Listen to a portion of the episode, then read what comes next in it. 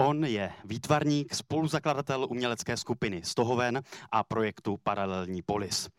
Ona je předsedkyně spolku Díky, že můžem, který organizuje oslavy 17. listopadu. A dnešní mešap právě začíná.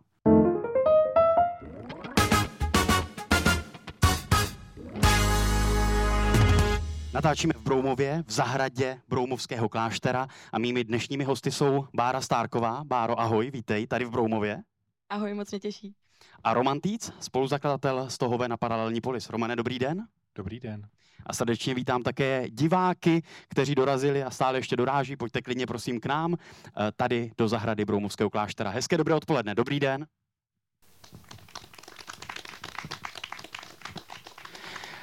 Romane, slavíte 17. listopad? Já myslím, že není co slavit. Proč ne? To byla reakce. Já jsem udělal uh, při 20. výročí jsem udělal uh, takovou parafrázi a ta se jmenovala Není co slavit, takže jsem to takhle chtěl nápadně vsunout. Já jsem si vzpomněl při přípravě na tady ten eh, váš umělecký počin, kdy jste doplnil ten památník na Národní třídě, vlastně právě o tady ten slogan, který jste zmínil. Proč si slavit? Uh, asi je spíš, uh, to je nějaká chvíle na bilancování. Myslím si, že jako slavit uh, není co ve smyslu, že si myslím, že ta situace byla spíš taková jako uh, nejednoznačná. Co se týče přístupu různých lidí, různých jednotek, společenských kruhů a tak dál. Takže i v dnešní době si myslím, že dochází k nějakému Eh, vystřízlivění, eh, kdy lidi začínají nahlížet i na to období konečně jako vlastně kriticky. Vlastně ta, ta moje plastika, ta parafráze vlastně už před těma 20 lety měla poukazovat na to, že vlastně jedno, jestli Češi jako etnicky nebo prostě občani tohohle státu, když už máme tohle téma, tak se samozřejmě přirozeně uchylují k nějakým zkratkám a dost taky přebírají uh, gesta, tak vlastně uh, ten pomník byl složený uh, nebo doplněný vlastně ještě o další dvě plakety.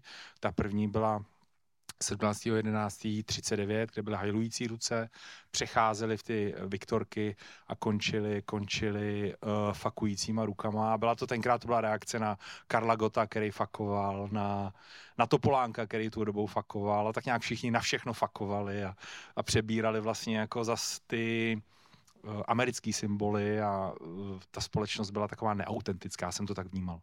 Báro, podle tebe je 17. listopadu co slavit? Je to výborná otázka a já si myslím, že určitě. Uh, za mě je co slavit, ale jak tady řekl Roman, tak si myslím, že to je i moment na to, aby jsme se podívali, uh, co je za náma a podívali se i na to, co je vlastně před náma. Takže jedna věc je slavení, ale druhá věc je i zamyšlení se, co nám to vlastně přineslo a co s tím můžeme dělat dál. Takže slavení je jedna věc, ale druhá věc je i nějaká tato vlastně pohled dozadu a hlavně do té budoucnosti, co s tím dál můžeme dělat. Roman tady zmínil i tu potřebu nebo nutnost nějakého bilancování nebo nějaké kritické reflexe i vývoje v naší zemi a v naší společnosti po listopadu 89. Tak jak vy v rámci Díky, že můžem a Korzo Národní, když pořádáte právě oslavy oslavy připomínky 17. listopadu a toho odkazu pracujete s tím bilancováním. Mluvila si o tom dívat se dozadu i dopředu, tak jaká jsou ta témata, která vy chcete otevírat a budete otevírat třeba letos v listopadu? Tak ono taky, my jsme vznikli vlastně v roce 2014, kdy vlastně ty, to korzo národní byly vlastně čistý oslavy, chtěli jsme se vlastně na to koukat pozitivně a dívat se na to vlastně, co nám to přineslo, poděkovat těm lidem, kteří se vlastně za ten 89. zasloužili.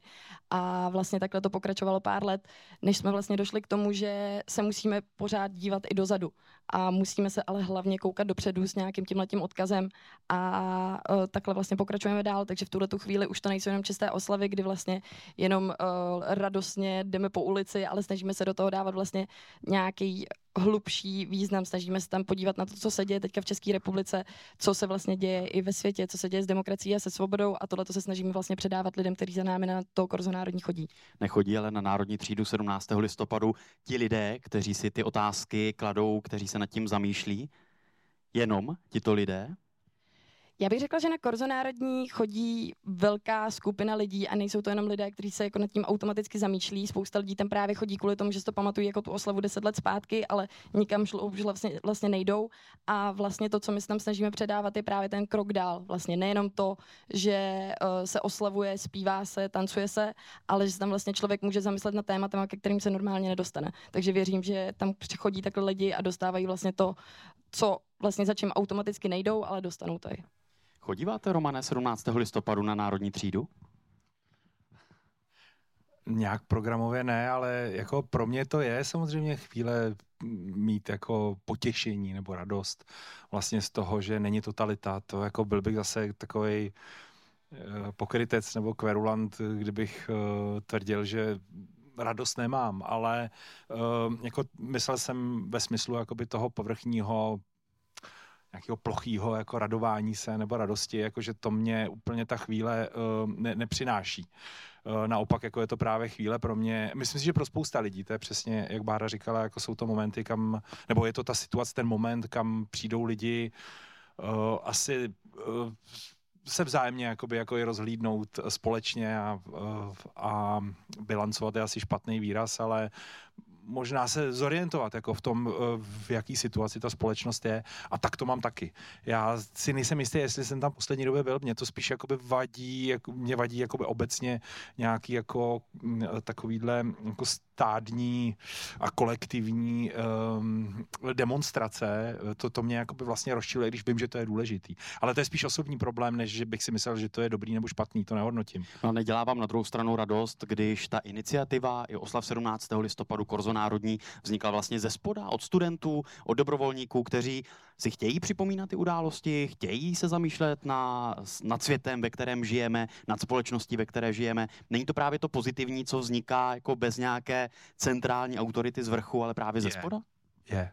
A to by vás mělo těšit, ne? Nebo ne? jako těžší, ale tam prostě pro mě je důležitější, zase jako nechci vypadat jako kverulant, ale já potřebuju trošku komplikovanější jako vlastně mm, situaci prostě na to, aby, aby došlo k nějaký jako změně, i když jako i tyhle ty demonstrace radosti jsou asi ve společnosti důležitější, ale Uh, je asi pro mě jako je důležitější třeba demonstrace jako deseti lidí uh, jako na úrovni aktivismu a na úrovni toho, toho vlastně osobního nasazení, než jenom jako vlastně někam přijít a, a jako čistě nebo jednoduše se radovat, ale to netvrd, já netvrdím, že je to špatně, že to lidi nemají dělat naopak.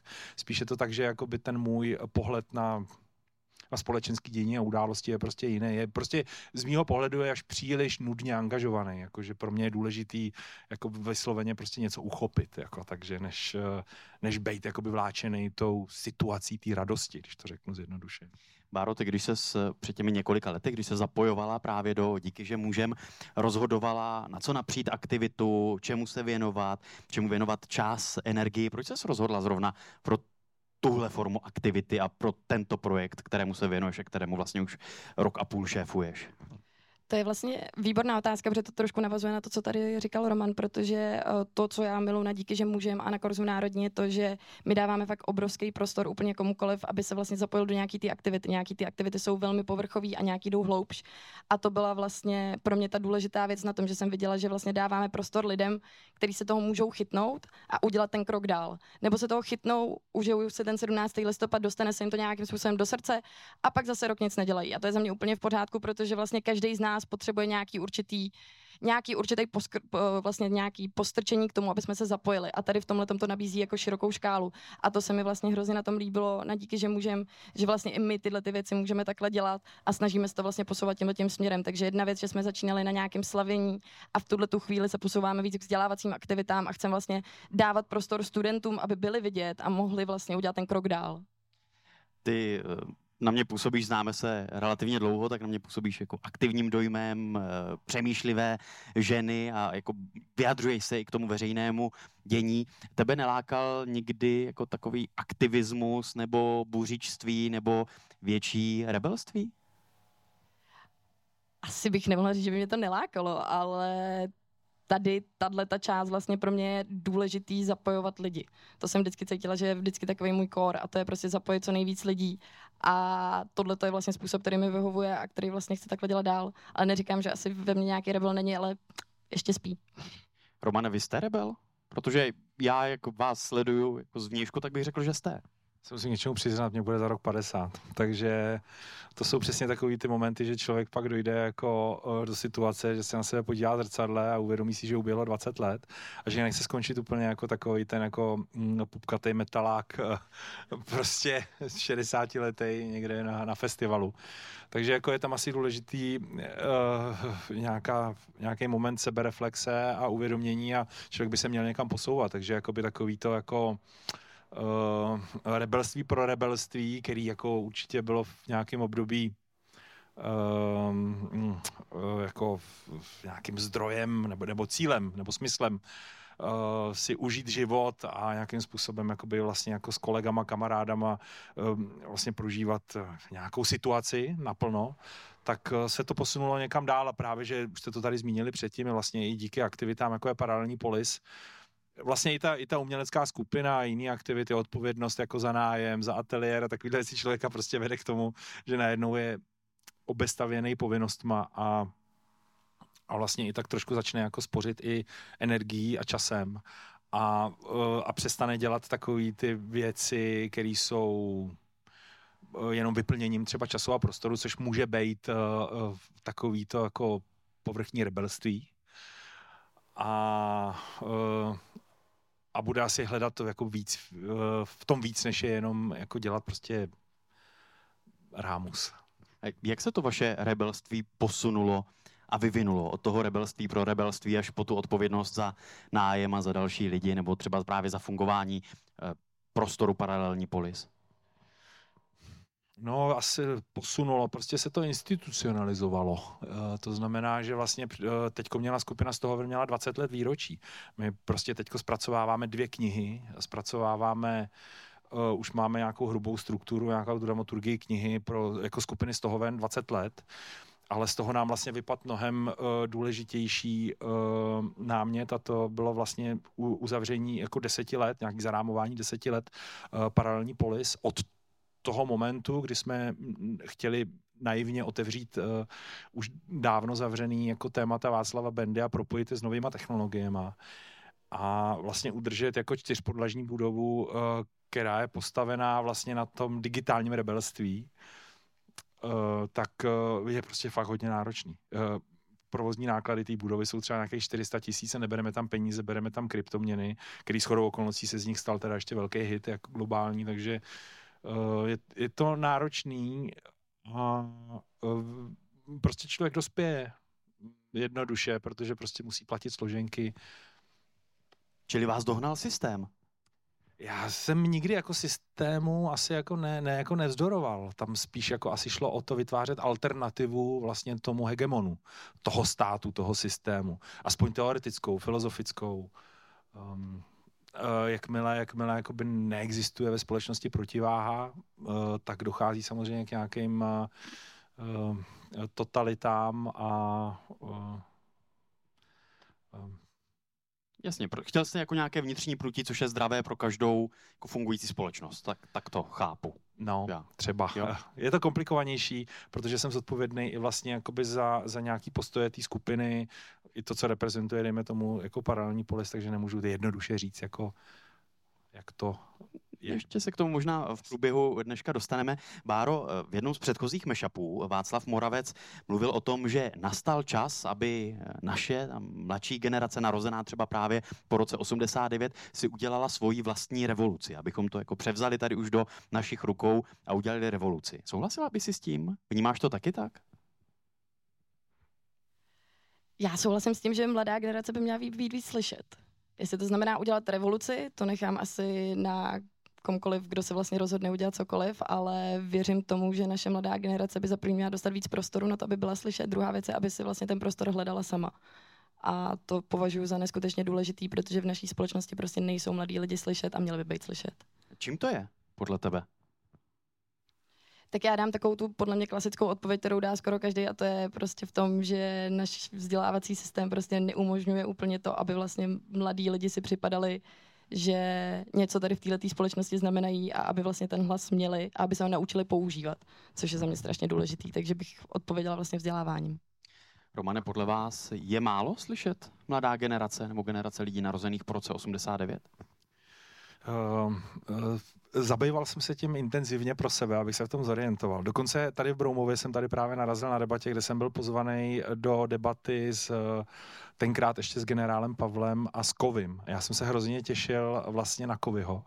Těšil jsem se vlastně na to, že tady bude ten zástupce nové generace a paradoxně jako Petra Pavla jsem vnímal prostě jako prostě, prostě dětka v uniformě eh, a překvapilo mě, že to bylo opačně že vlastně jako, že Petr Pavel byl hrozně fresh a jako dědek mi připadal vlastně názorově i vlastně vyjadřováním kovy, jak se jako hlídal, jak vlastně měl eh, vlastně nějakým způsobem vytříbený eh, způsob projevu, že byl vlastně jako, eh, nebyl konfliktní, nešel vlastně jakoby do nějakého sporu, byl hrozně racionální.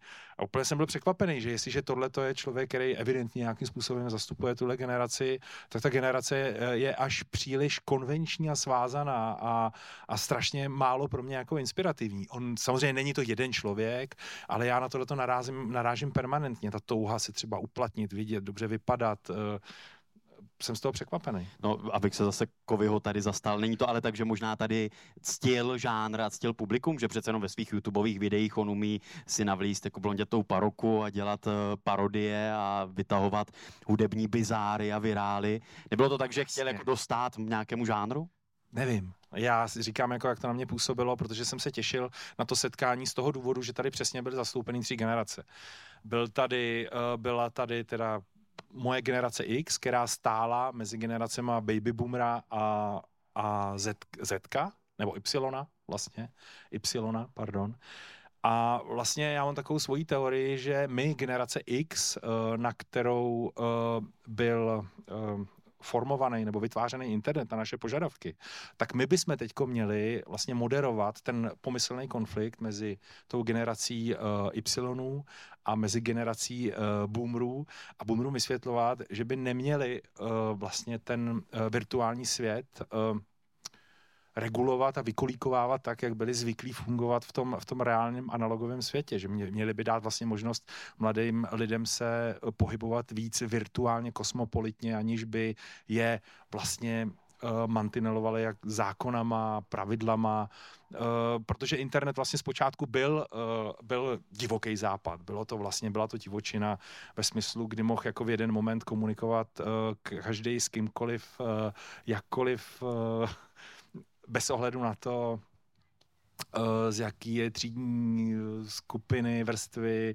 barvy kůže a tak dál, což dneska se vytrácí, protože vlastně ta identita je vynucovaná právě proto pro pozdější vynucovanou odpovědnost. Dejme tomu. A to už se dostáváme někam daleko. Ale uh, tady jsem nějak jakoby vlastně poprvé narazil na to, že jsem selhal jako generace X a že, tu, že to moderovat neumím. Ob, obrazně řečeno, vlastně mezi těma generacemi. Že vlastně to neumím, ne, pardon, neumím to jako vlastně uh, najít ten, ten jazyk, kterým by rozuměli oba dva, protože každý z nich mluvil vlastně uh, svým jazykem, který byl nekompatibilní a já jsem to neuměl překládat. Já jenom jestli bych k tomu vlastně jednu věc doplnila, což ty si to vlastně říkal, Romane, tím, že jsi říkal, že to je jeden člověk, ale že to je to, co já jako vidím jako problém, protože těch lidí, který vidíme vlastně ve veřejné sféře mluvit za tu mladou generaci, je strašně málo a pořád se opakuje stejných 10-15 lidí. A to prostě není obraz té mladé generace a není to obraz všech těch lidí, kteří tam vlastně něco dělají. A to si myslím, že je ten problém. Protože těch mladých je tam spousta, je tam spousta mladých aktivních, je tam spousta mladých neaktivních samozřejmě, ale vlastně není to vidět v celku. Takže v tomhle tom si myslím, že je spíš ten problém. A když ještě s dovolením se doptám, Báro, tebe na to, o čem mluvil Roman před chvílí, že tady v tomto konkrétním případě, jako mladý člověk na něho působil příliš jako konvenčně, že se hlídal. Máš jako tenhle dojem z té mladé generace, tak jak znáš třeba i dobrovolníky, kteří pracují po vás, pro, pro vás nebo pro tebe, kteří se zapojí do toho veřejného dění, anebo jsou ty vzorky prostě v každé společnosti a jenom je třeba prostě vyzobávat jako různé vzorky? Já si myslím, že v tomhle tam není jako rozdíl mezi generacemi. Prostě v každé generaci jsou úplně všichni. Máme tam konvenčnější, konzervativnější lidi, máme tam víc liberální, více aktivistů. Podle mě je to všude stejně. Myslím si, že u mladé generace z mého pohledu bych tam cítila víc aktivistů, ale je to taky těma lidma, kterými se obklopu. Takže v tomhle si myslím, že každá generace má svůj vlastně vzorník všech těle těch typů. Mimochodem, když jste zmínil v úvodu tu plastiku na Národní třídě u toho památníku právě 17. listopadu tehdy 2009, dneska byste tam něco doplnil?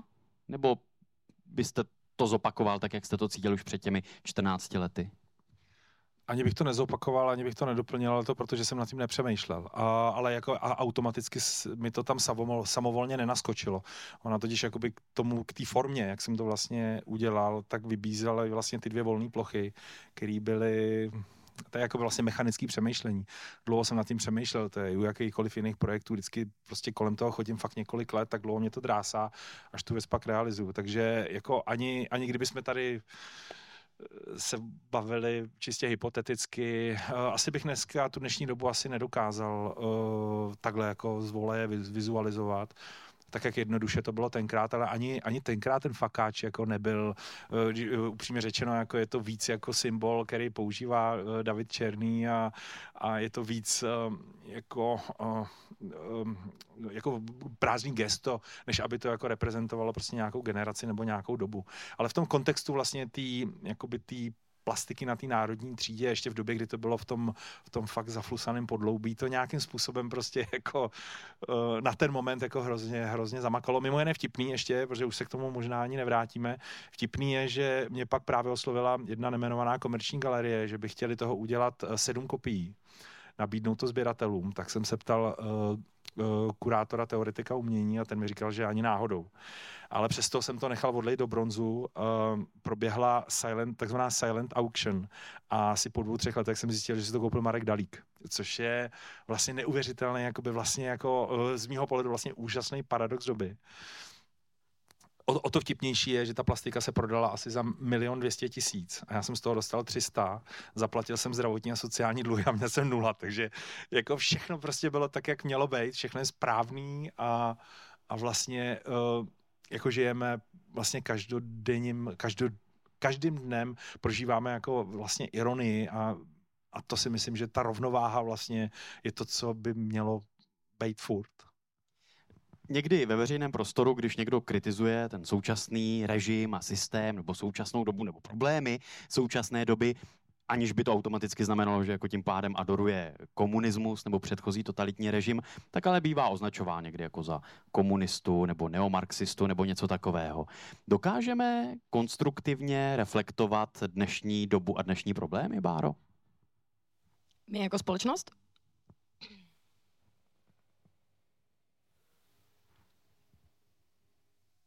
Tak eh, já bych řekla, že se o to snažíme a každý se o to snažíme trošku jinak.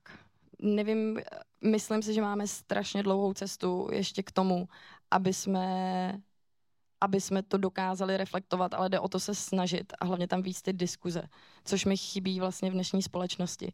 Jako jakákoliv, jakýkoliv způsob vlastně otvírat různý témata, povídat si o různých názorech a nedospívat jenom k jednomu jasnému řešení, ale vlastně k tomu, že je i v pořádku mít různý názory a bavit se o nich a vlastně otvírat tyhle ty diskuze. Takže to mi vlastně v dnešní společnosti chybí. A určitě si myslím, že cítím, že ta mladá generace se o to snaží víc v tuhle tu chvíli, ale jestli to umíme, asi bych spíš řekla, že zatím ne. Vím, že se těžko zobecňuje, ale i tak, Romane, jak vy se na to díváte? Umíme reflektovat kriticky současnou dobu jako společnost? Umíme se hádat, umíme se přijít, umíme diskutovat, umíme reflektovat to, co se dnes děje u nás? jako, co vidíme na sociálních sítích, jako ten obrovský uh, jako guláš hejtu, který ty lidi jako, to není jako vlastně to, na, na co jsme byli uh, zvyklí dřív, jako čemu by se dalo říct jakákoliv diskuze. Uh, a už vůbec ne kritika. To prostě žijeme jakoby v době absolutní likvidace prostě protivníka nebo, nebo, nebo druhého názoru tím nejhrubějším, nej, nejsprostším, nejubožejším způsobem.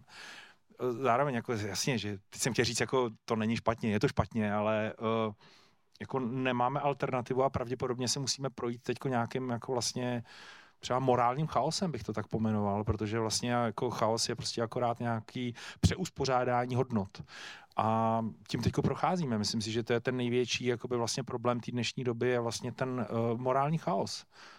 Uh, Až jsem ze sebe dojatý, jak jsem vymyslel takovou krásnou kombinaci slov, přemýšlím, musím si to napsat. To je úplně titulková věta, nebojte, bude to v titulku dnešního myšapu. Ale, ale, ale jiné, Procházíme morálním chaosem. No, přesně tak, ale děkuju. Ale zároveň jako musím teda říct, že skvělý název eh, je i mashup. Eh, Protože Děkujeme. no, protože vlastně to, co je ta doba, vlastně, v které žijeme, tak to je právě mashup. Je to, je to vlastně v, eh, v tuhle tu chvíli vlastně jako jsme někdy pravděpodobně jako na konci postmoderny, i když už uh, teoretici, uh, sociální teoretici eh, že, že postmoderna skončila už dávno. Myslím si, že ne, že je to nějaký jakoby dlouhodobý proces. A ta nová doba, která přichází, a postmoderna se právě zrovna jako uh, možná projevuje tím propojováním nepropojitelného a mešapováním. A to, co přichází teď za tu novou, za novou dobu, když jsme se viděli naposled jako nové technologie, umělá inteligence, tak nás nutí vlastně uh, nejenom nad tím přemýšlet, ale oprostit se od fascinace a začít uh, hledat Moc vám děkuji, že jste se dodívali nebo tento mashup jako podcast doposlouchali až sem. Další část, větší polovina, je už ale jenom pro předplatitele na herohero.co lomeno Michael. Tak budu moc rád, pokud mě podpoříte. Díky za vaši podporu. No a v té následující části uvidíte toto. A co bylo na tom nejtěžší, jestli můžu zeptat? samota. Kde jste to vyhrabal? My tady vlastně máme dodávat ty věci, které prostě stát nedělá, ale zkoušet to hlavně měnit i zevnitř. Anarchie je vlastně uh, vzdor vynucený autoritě. To je výborná otázka. To, Proti ruské národnosti si myslím, že nikdo nic nemá. Občan Ruska je plně odpovědný, každý občan Ruska je plně odpovědný za chování svého státu. Já teď procházím jako poměrně jako velkou sebereflexí, jako co se týče jako mýho vztahu ke státu. Jo. Dokázal byste jít bojovat za vlast?